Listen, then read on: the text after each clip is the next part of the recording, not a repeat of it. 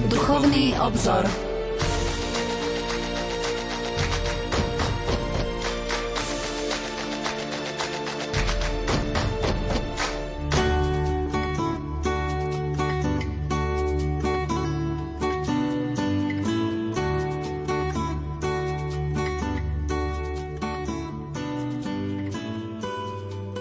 Dnešnom vydaní relácie Duchovný obzor bude našou témou Ježiš Kristus, Boží syn a spasiteľ vo východnej kresťanskej perspektíve.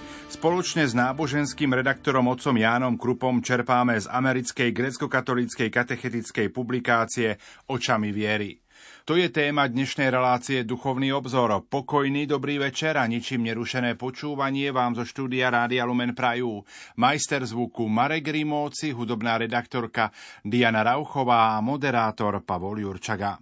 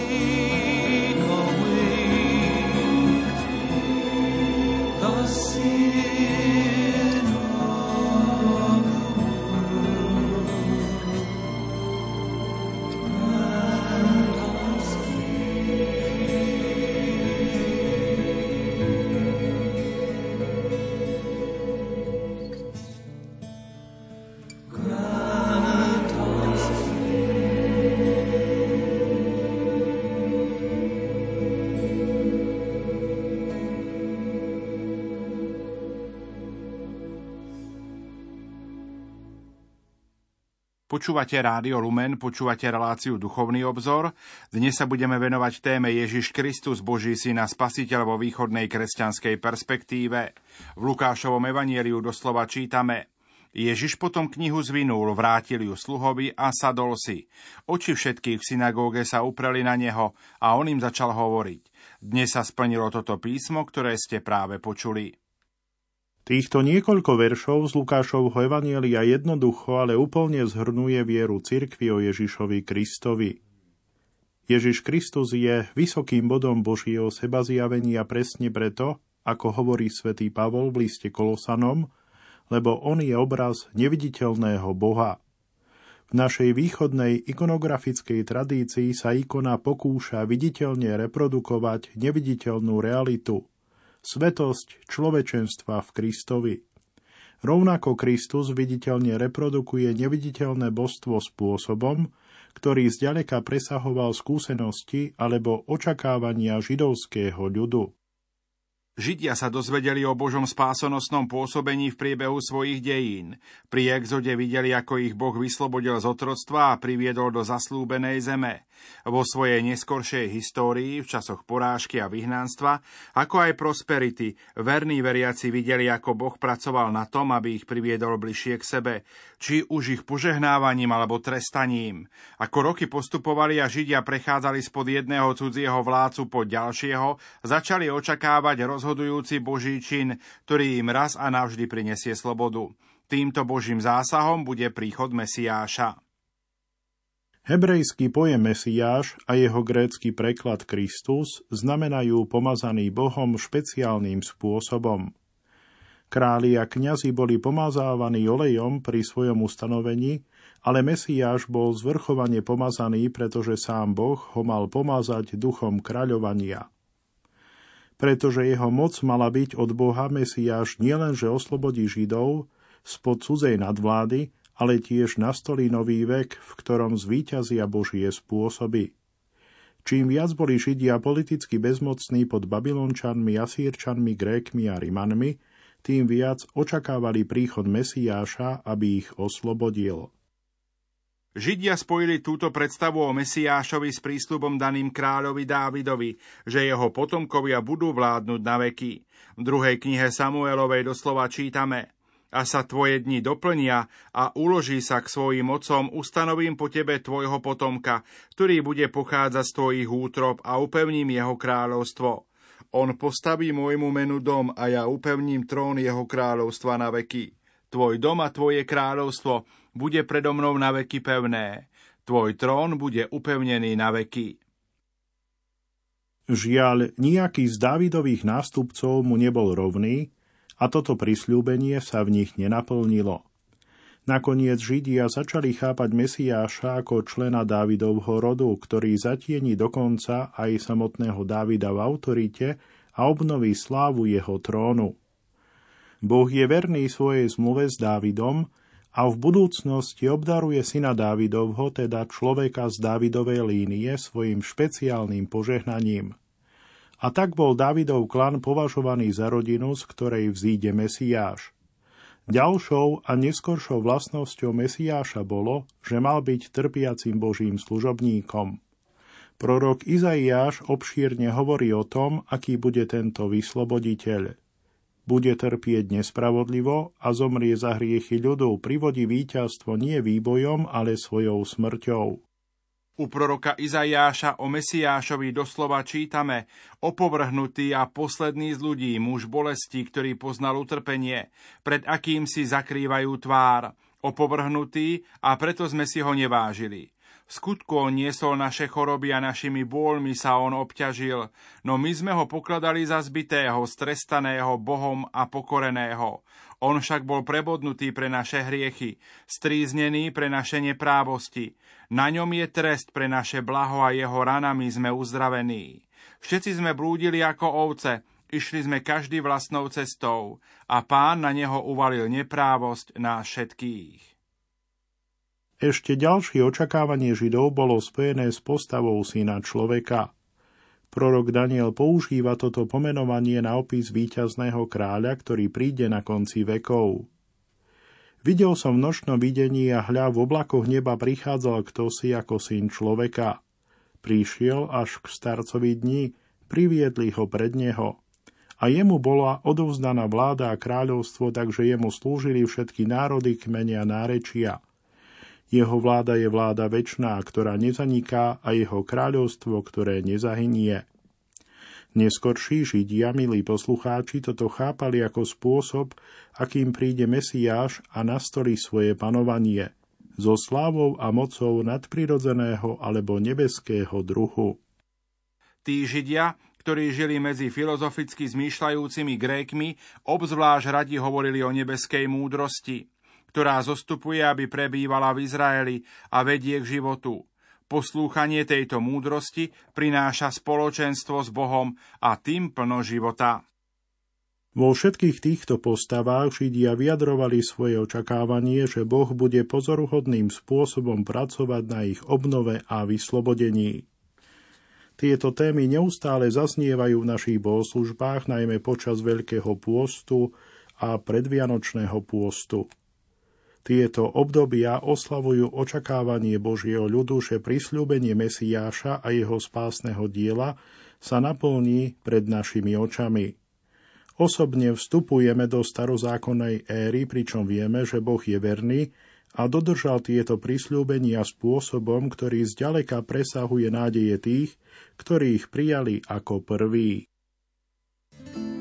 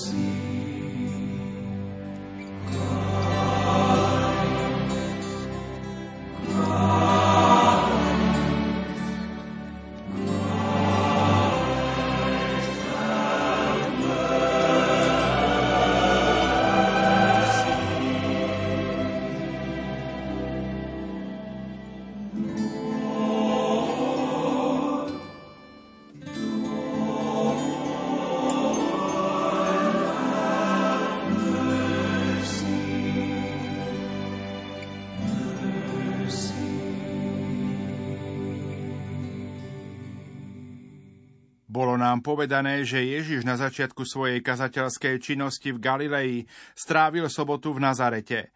Na bohoslužbe v synagóge prečítal úrivo, ktorý hovoril o budúcom Mesiášovi. Potom knihu zvinul, vrátil ju sluhovi a sadol si. Oči všetkých v synagóge sa upreli na neho a on im začal hovoriť. Dnes sa splnilo toto písmo, ktoré ste práve počuli. Tu a v celom Novom zákone si Ježiš nárokuje, alebo mu církev priznáva tieto tituly. Ježiš je Mesiáš, syn Dávidov, syn človeka Logos a Božia múdrosť. Ježiš naplňa nádeje Izraela tým, že ich prekračuje. Vyslobodzuje nielen Židov, ale celé ľudstvo.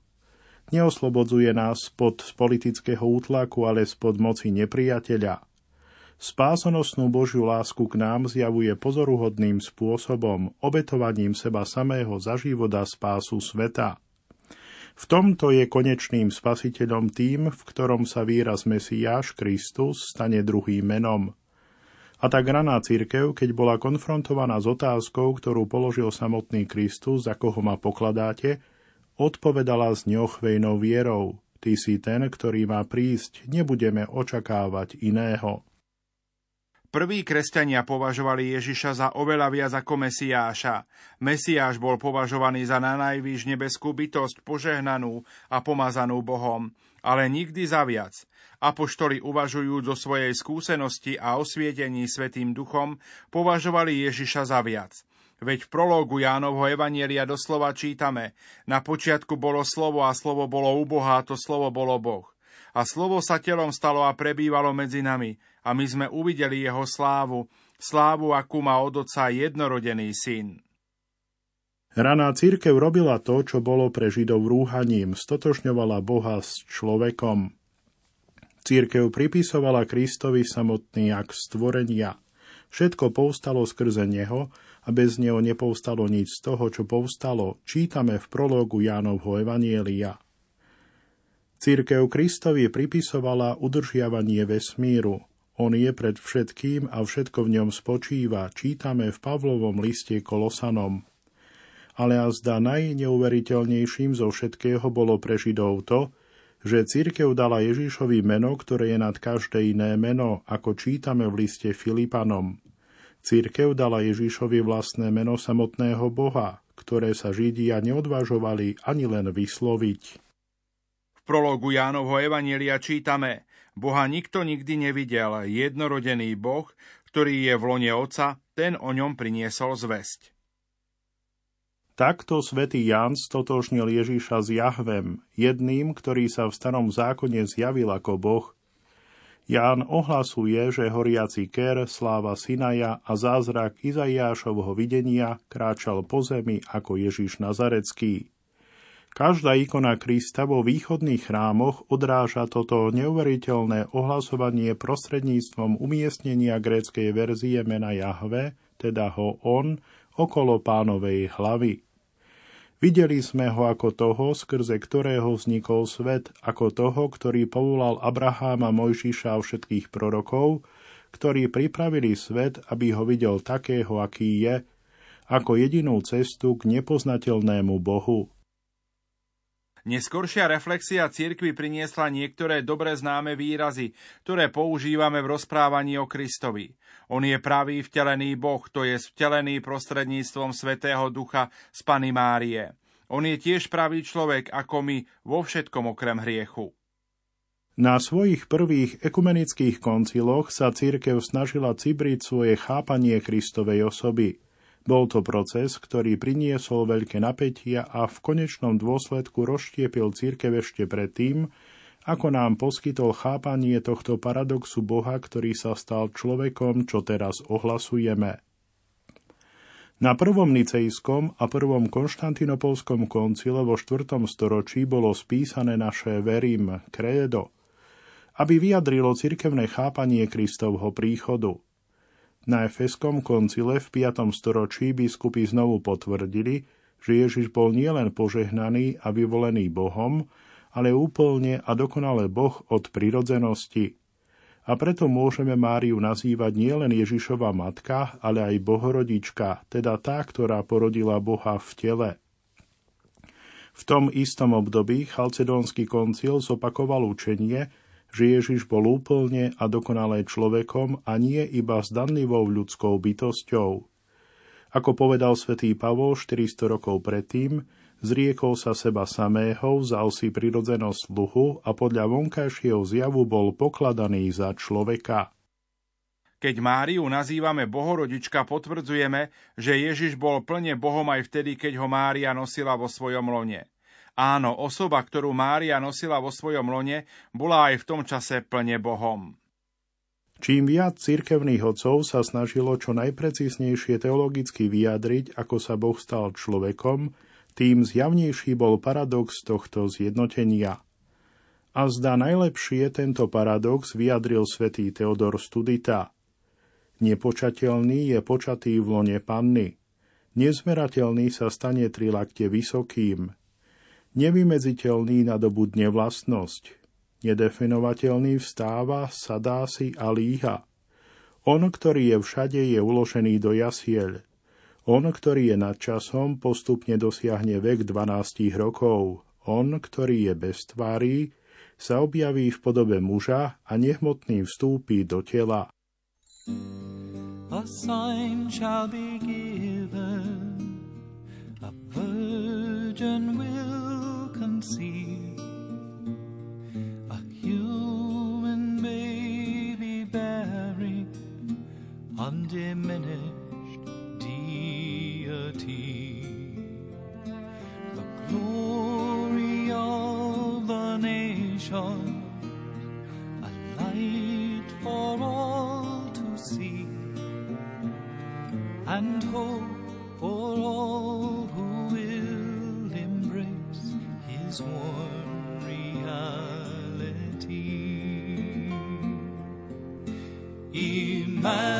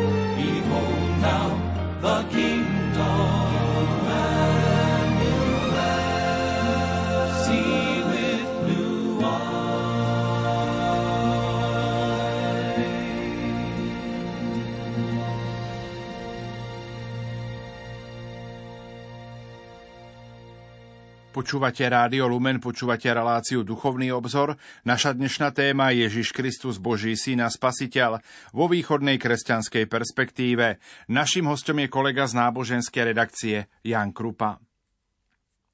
Proces, ktorým sa neopísateľný stal opísateľným, bol nazvaný Kristova kenózis alebo seba zrieknutie. Boží syn sa skutočne stane jedným z nás, má účasť na našom padlom stave, odloží svoju nesmrteľnosť, aby si vzal naše pominuteľné človečenstvo. Svetý Pavol hovorí, že Kristus Ježiš, hoci má boskú prirodzenosť, zriekol sa seba samého, stal sa podobný ľuďom.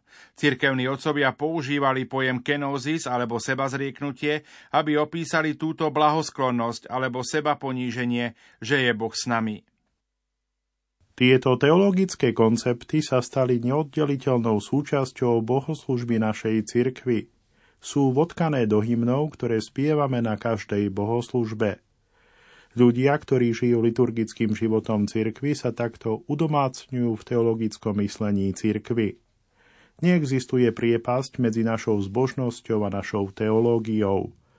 Večierňové a utierňové hymny na nedele a veľké sviatky roka sú našimi hlavnými zdrojmi pre poznávanie cirkevného zmýšľania o Kristovi.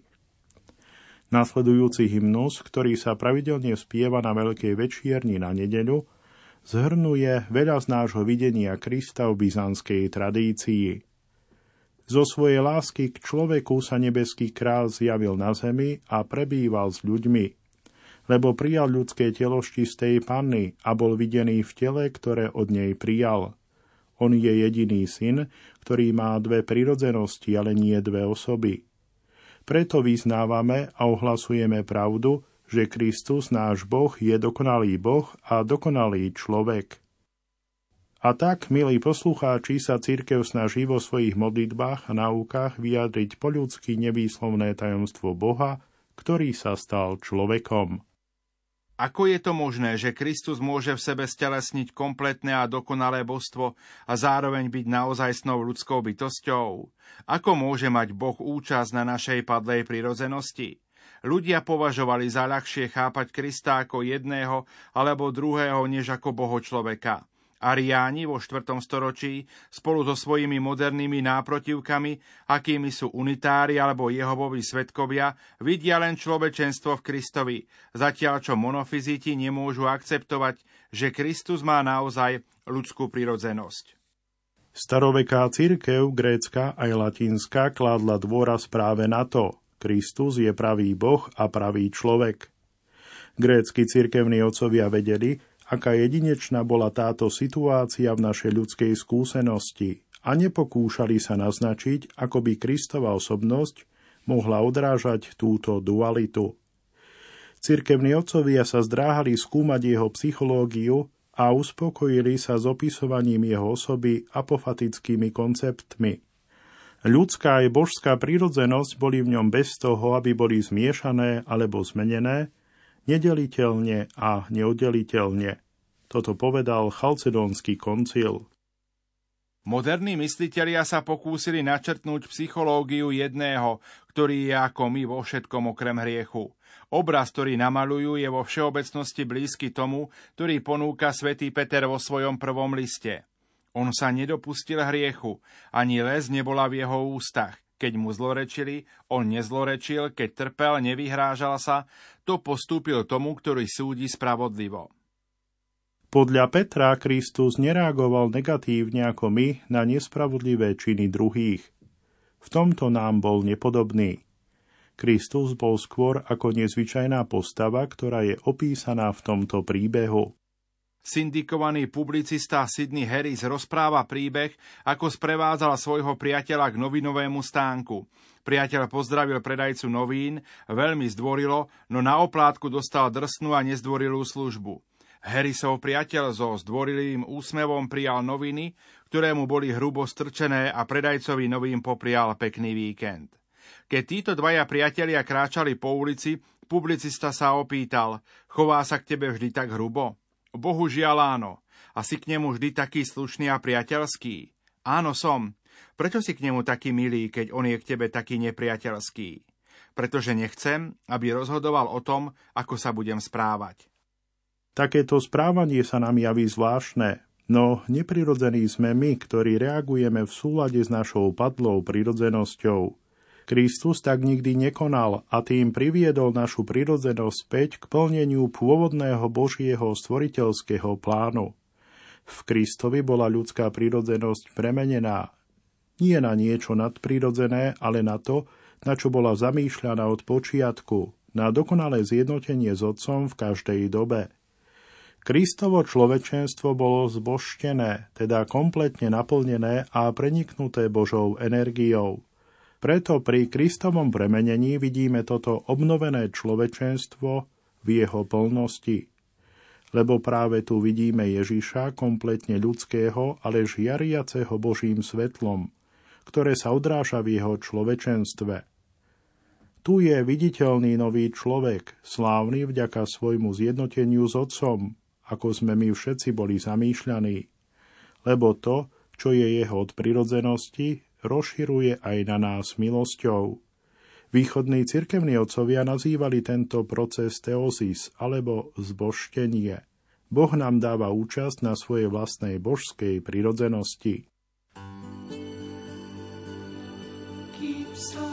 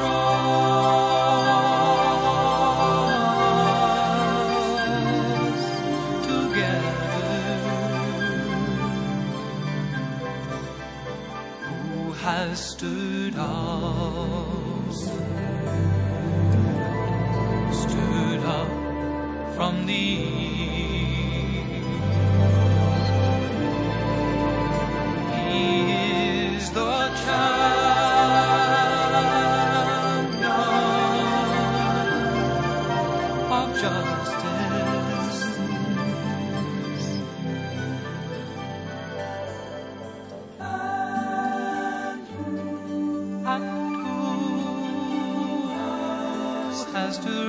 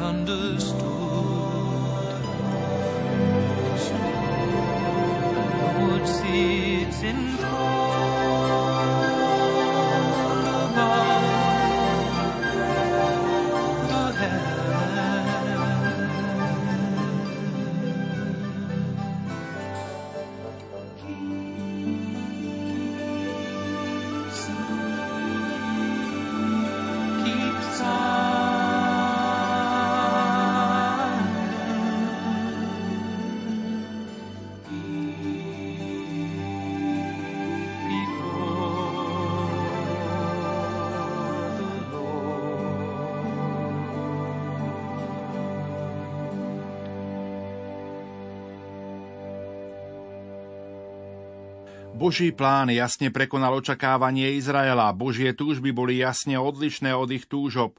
Božou ekonómiou, ako grécky cirkevní otcovia nazývali Boží plán pre nás, bolo zaoberať sa porušenosťou našej ľudskej prirodzenosti. Slovo sa stane telom, aby navrátilo to, čo Boh stvoril a ono odpadlo od svojej pôvodnej krásy. Táto porušenosť pretrhla vzťah ľudstva so svojim stvoriteľom do tej miery, že svätý Pavol používa jazyk súdnej siene, aby to opísal. V tejto metafore je Kristus vykupiteľ, ktorý kúpi späť kontrolu nad históriou od satana. Kristus je výkupným za hriechy sveta, zmierovateľom Boha a ľudstva, ktorý vymazal náš dlh tým, že ho pribil na kríž. A tak ako čítame v liste Rimanom, Všetci sú ospravedlnení zadarmo jeho milosťou, vykúpením Kristovi Ježišovi. Jeho Boh ustanovil ako prostriedok zmierenia skrze jeho krv prostredníctvom viery. Svetý Pavol používa metaforu nielen súdnej siene, ale aj raja. Kristus je chápaný ako nový Adam, ktorý dáva ľudstvu nový začiatok. V Kristovi sme obnovení, privedení späť do raja – Túto tému často počúvame na Vianoce, keď poézia našej cirkvi spája raj s Betlehemom a dokonca ju vidíme aj v našich domovoch, keď staviame strom života so všetkým jeho exotickým ovocím. Vypočujme si prípravný hymnus na Vianoce. Betlehem, priprav sa, pretože pre všetkých bol otvorený raj. Efrata buď v strehu, lebo v jaskyni z panny vyrástol strom života – jej lono sa stalo duchovným rajom, v ktorom bolo zasadené božské ovocie a ak z neho zjeme, budeme žiť a nezomrieme ako Adam. Kristus prichádza, aby priviedol späť k životu podobu, ktorá bola stratená na počiatku. V liste Hebrejom sa Kristovo dielo opisuje ešte ďalším súborom obrazov. Obrazy kňazskej služby v chráme. Kristus prináša seba ako chrámovú obetu a svojou krvou očistuje ľudstvo ako židovský kňaz používal krv obety na kropenie veriacich, ale s týmto rozdielom. Každý kňaz koná denne bohoslužbu a veľa ráz prináša tie isté obety, ktoré nikdy nemôžu odstrániť hriechy. No tento priniesol jedinú obetu za hriechy a navždy zasadol po pravici Boha. Všetky tieto obrazy sa pokúšajú povedať niečo o Kristovej činnosti medzi nami. Vo svojej osobe Kristus spojí Boha ľudstvo nerozlučiteľne a neoddeliteľne. Vďaka tomuto zjednoteniu je v Kristovi obnovená ľudská prirodzenosť a Kristus žije život v dokonalom spoločenstve so svojím Otcom. Kristus zachová toto zjednotenie dokonca aj uprostred utrpenia a nespravodlivej smrti. Nikdy neodpadne hriechom od tohto zjednotenia. Keďže hriech nad ním nemal moc, smrť je v konečnom dôsledku tiež bezmocná a Kristus stane z mŕtvych – Túto dôležitú vec ohlasujeme mimoriadne názorne na Veľkú sobotu na večierni. Dnes podsvetie stoná. Moja moc sa vytratila. Prijalo som toho, ktorý zomrel ako smrteľníci, ale nemohol som ho držať. S ním a skrze neho som stratilo tých, nad ktorými som vládlo. Malo som kontrolu nad mŕtvými od počiatku sveta a hľa, on ich všetkých skriesil so sebou. Pane, sláva Tvojmu svetému skrieseniu. Zázrak nášho obnovenia v Kristovi sa vymyká opisu alebo chápaniu. Môžeme len zopakovať slová svätého Gregora teológa, ktorý povedal Nič sa nemôže rovnať zázraku mojej spásy. Pár kvapie krvi obnovilo celý svet. Je to z homílie na svetú paschu. A Kristovo vlastné vzkriesenie sa stane príčinou aj nášho vzkriesenia. Na tých, ktorí zopakujú Kristovu vlastnú smrť a vzkriesenie tým, že s ním budú pochovaní a vzkriesení pri krste, sa Boh pozerá tak, ako by to boli oni, kto zvíťazil nad hriechom a smrťou. Veď v liste Rímanom doslova čítame Krstom sme s Kristom boli pochovaní v smrť, aby sme tak, ako bol Kristus skriesený z mŕtvych ocovou slávou, aj my žili novým životom. Boh Otec prehliada porušenosť v nás, lebo sme spojení s Kristom. Akoby Ježišova svetosť bola teraz našou vlastnou a v Božích očiach sme akoby Kristom. V Božích očiach my všetci, ktorí sme boli pokrstení v Krista, sme si skutočne obliekli Krista. Stávame sa Božími adoptívnymi deťmi a náš pôvod sa mení ako ťahom pera. Nie sme len Kristovými nasledovníkmi, ale spoludedičmi plnosti života s ním. Toto je možné len preto, lebo Kristus je skutočne Bohom aj človekom. Pretože jeho božstvo je kompletne zjednotené s Otcom a rozširuje Božiu energiu k nám. Pretože Kristus má plnú účasť na našom človečenstve, Kristus je prirodzenosťou jedno s nami. Kristus je miestom stretnutia Boha a človeka. Naša cirkev toto znázorňuje na ikony Bohorodičky širšej ako nebesia. Táto ikona zobrazuje Krista ako dieťa v matkinom lone. Táto ikona, umiestnená v apside nad prestolom a uprostred medzi nebom a zemou, nám pripomína, že toto vtelenie Božieho syna v Bohorodičke zjednotilo nebo so zemou.